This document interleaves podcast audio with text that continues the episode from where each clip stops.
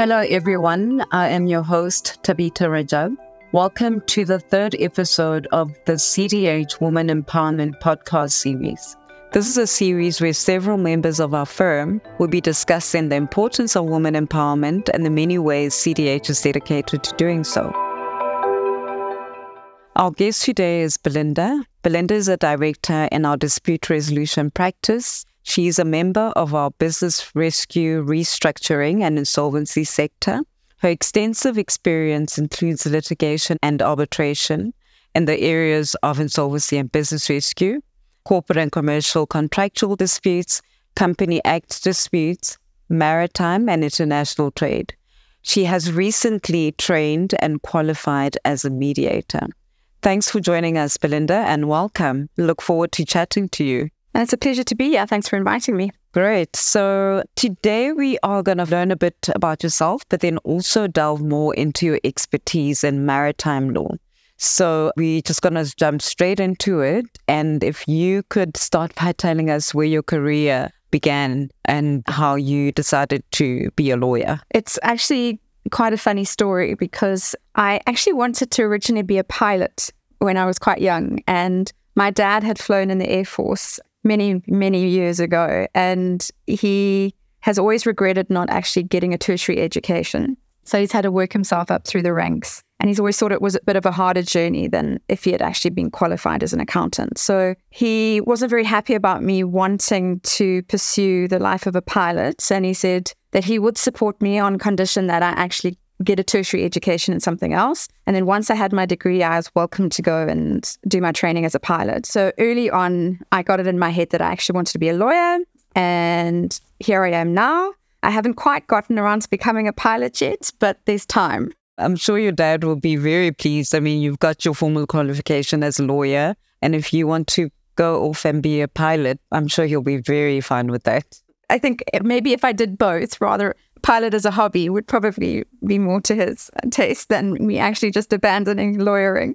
yeah. Can you provide an overview of maritime law? So now we're going to get into the serious stuff. So if you could just tell us its significance in today's global trade as well as transportation. Sure. There was actually recently a study that came out by the UNCTAD, which is the United Nations Conference on Trade and Development. And even in today's day and age with air transport, shipping transport for trade still makes up at least 80% of global supply. And it ranges from anything transporting of oil and gas to food and medicine. So it is still quite significant in terms of global trade. And so it's not something that should be taken lightly or that is seeming to decrease, even though it takes a bit longer to get to various locations than flying does. I think it's still a much more viable way of transporting things because the quantities that you can transport are so much larger.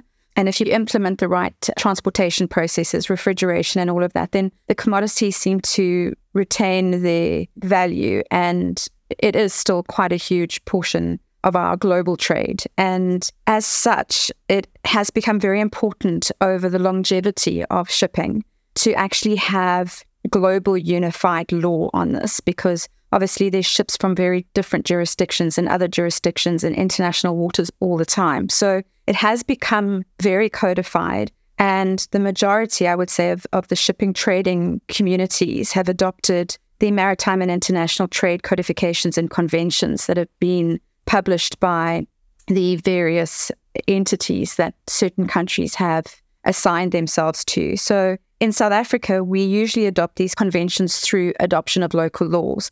And the main pieces of legislation in South Africa that are relevant to shipping is the Merchant Shipping Act and our Admiralty Jurisdiction Act. And I'll go into it in a bit more detail later if we need to. And it's important to have these global laws for the continuity and the integrity of international trade and environmental safety. So it's constantly evolving, which is what actually makes it exciting. So I, I hope that answers your question. Yes, it does. But how then would you say maritime law differs from all the other areas of law? And what are the unique challenges does it present? Well, I think it differs from other laws because I think other laws are very much honed in on a nation's culture and and its legal basis and the evolution of its law over time and where its law was originally based, whether it's English, Roman, Dutch, Greek. So the reason that maritime law is very different is because it is this global pieces of legislation that are coming together to try and get the globe to sign into, if not one codification, then very similar codifications on how to deal with maritime incidences and international trade involving shipping. So it is very international in nature. And that in itself becomes a bit of a challenge because you've not only got to adapt and establish your local precedents, but you've also got to take cognizance of what's happening in the shipping world in other jurisdictions and almost try and align, if possible, so that there is a unification of the law around this. So it's more easily implemented and it's a bit more difficult for people to, or shipping companies to actually circumvent certain laws in certain jurisdictions. Oh, interesting. And in regards to any memorable matters that you've dealt with that are maritime law related, are there any that you can share with us? There's one that is probably one of my most proud moments. And this is one of those things where there's an example of where we've had to mold the international law in order to adapt it to South African law. So, in terms of our Admiralty Jurisdiction Act, it is very easy for foreign claimants to arrest foreign vessels in South Africa. And that's quite unique because normally you have to jump through a lot of loopholes if you're a foreign entity trying to establish jurisdiction in South Africa and also to attach any foreign assets in South Africa it normally takes a there, there are a lot of loopholes that you have to jump through whereas the Admiralty Jurisdiction Act allows that upfront and quite easily so a few years ago, what we had is we had a shipping company in one of the Eastern Bloc countries that had gone into what they called administration, which is very similar to curatorship or in South Africa, business rescue. So, what we were required to do was to see how we could protect the company that had been placed into administration in a foreign entity from their ships being arrested in South Africa when they sailed here, because obviously the administrators were trying to help the company trade back to a solvent and more stable financial position. So, what we had to do, and we did it quite successfully, and we've done it a few times now, and I think established the law in South Africa, is we had to mold our business rescue provisions and the purpose around our business rescue provisions to persuade the courts that similar protections that are granted in other countries should in South Africa be applied to the business rescue provisions in order to protect those ships of those companies that are coming in. So we were able to persuade the court that they should get that protection in something similar to our business rescue protection. So now it has been established in law that if you are a foreign entity that is in distress and have been placed under bankruptcy or administration, you can seek protection in South Africa to make sure that your ships are not arrested. I think that's actually quite an achievement for yourself and the team. We're going to move away now from all the legal talk and we're just going to jump into you letting us know which woman inspires you and why. Okay, I, I, am not going to name the women that inspire me because a lot of them are still in practice and I don't want to embarrass them. But I think for me, the women that inspire me the most in terms of legal careers are women that have refused to conform and they've remained true to themselves and are successful despite that. And I think if you're a woman, you'll understand why I'm saying despite that. And some women, albeit a lot fewer than there should be, are very successful legal practitioners and, you know, are senior practitioners in you know, all spectrums of law firms from small to medium to obviously the bigger law firms. Some of the women that inspire me are, are now head legal advisors in companies that are either listed or very prominent asset managed companies. And then there are some that just refused to conform early on and actually had complete career changes and are successful. And I think for me, that's very inspiring to just you don't have to fit a mold in order to be successful. And I, they do honestly inspire me every day. And yeah, that's where I am on the women in my lives that inspire me in this career form. Yes, that is very inspirational. I mean, you know, you telling us that you actually wanted to be a pilot in the very beginning sort of like confirms that, okay, once you've done this, you don't need to stick to what everybody expects you to do, but you can actually have Korean law and still be a pilot. exactly, exactly. Yeah. Maybe one yeah. day. I hope uh, so. one day.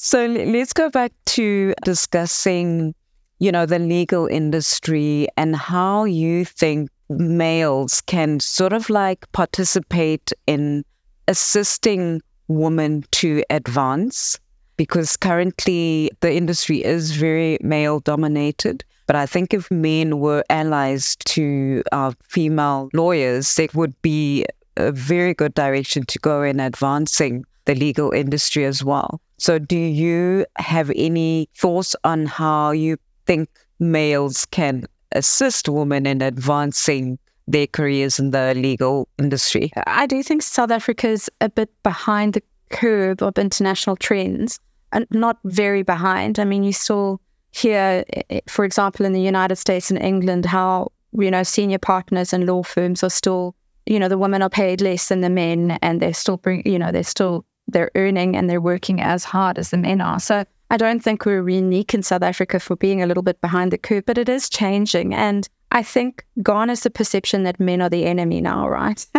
and and rightfully so, because I, th- you know, there are a vast majority of people out there that it's becoming less and less relevant what your dynamics are in terms of being male, female. You know, gender identification is starting to become redundant, right? So I think with that flow, whether you believe it's good or bad, I think with that starting to get more traction, it's going to be a lot more difficult for there to be any discrimination. And I think it's becoming vastly less than it used to be. And I think the one thing, if I were to just say what was really helpful for me, is I was really, really lucky that when I became a mother, I was working with a senior partner who was a male in the firm. And he was very accommodating to me in terms of we worked together as a team. When I was able to work happy days, if if there were periods that I couldn't because I was doing something else, he picked up the mantle and he carried on with it. And I think it's just an understanding that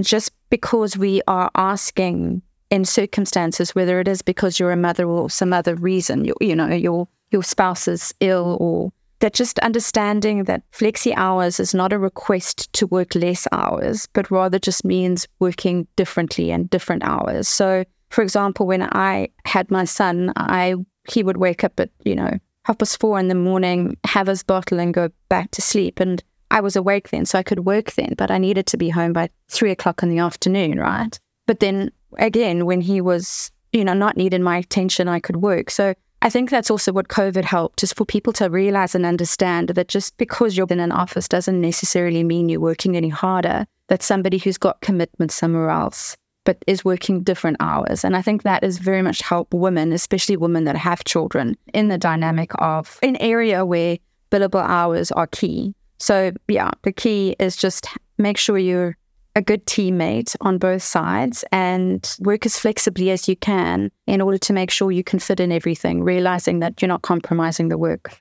Yeah. So, touching on a lighter note, can you tell us what book you're reading at the moment? So, I'm reading a book on the SAS, which is a it's a British institution that is similar to the FBI or the CIA, and they started these covert projects during the Second World War where they would go in, you know, and almost sabotage. It's almost like guerrilla warfare. So it's a book written by Ben Macintyre. He is the first author that's ever been allowed access to the historic documents and diaries of this institution. So it is a very interesting book, and it's it's almost where where sabotage started in terms of the world, in the, and it started in the Second World War by this group of men who were trying to find orthogonal ways of combating the the German army and its advances. Oh wow, that sounds very interesting.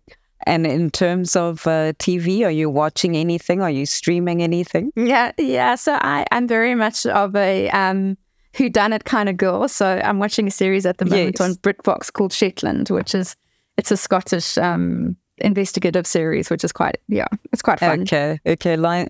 It, it aligns very well with the book that you're reading, I guess. Yeah, exactly. Maybe there's a theme. yeah, yeah.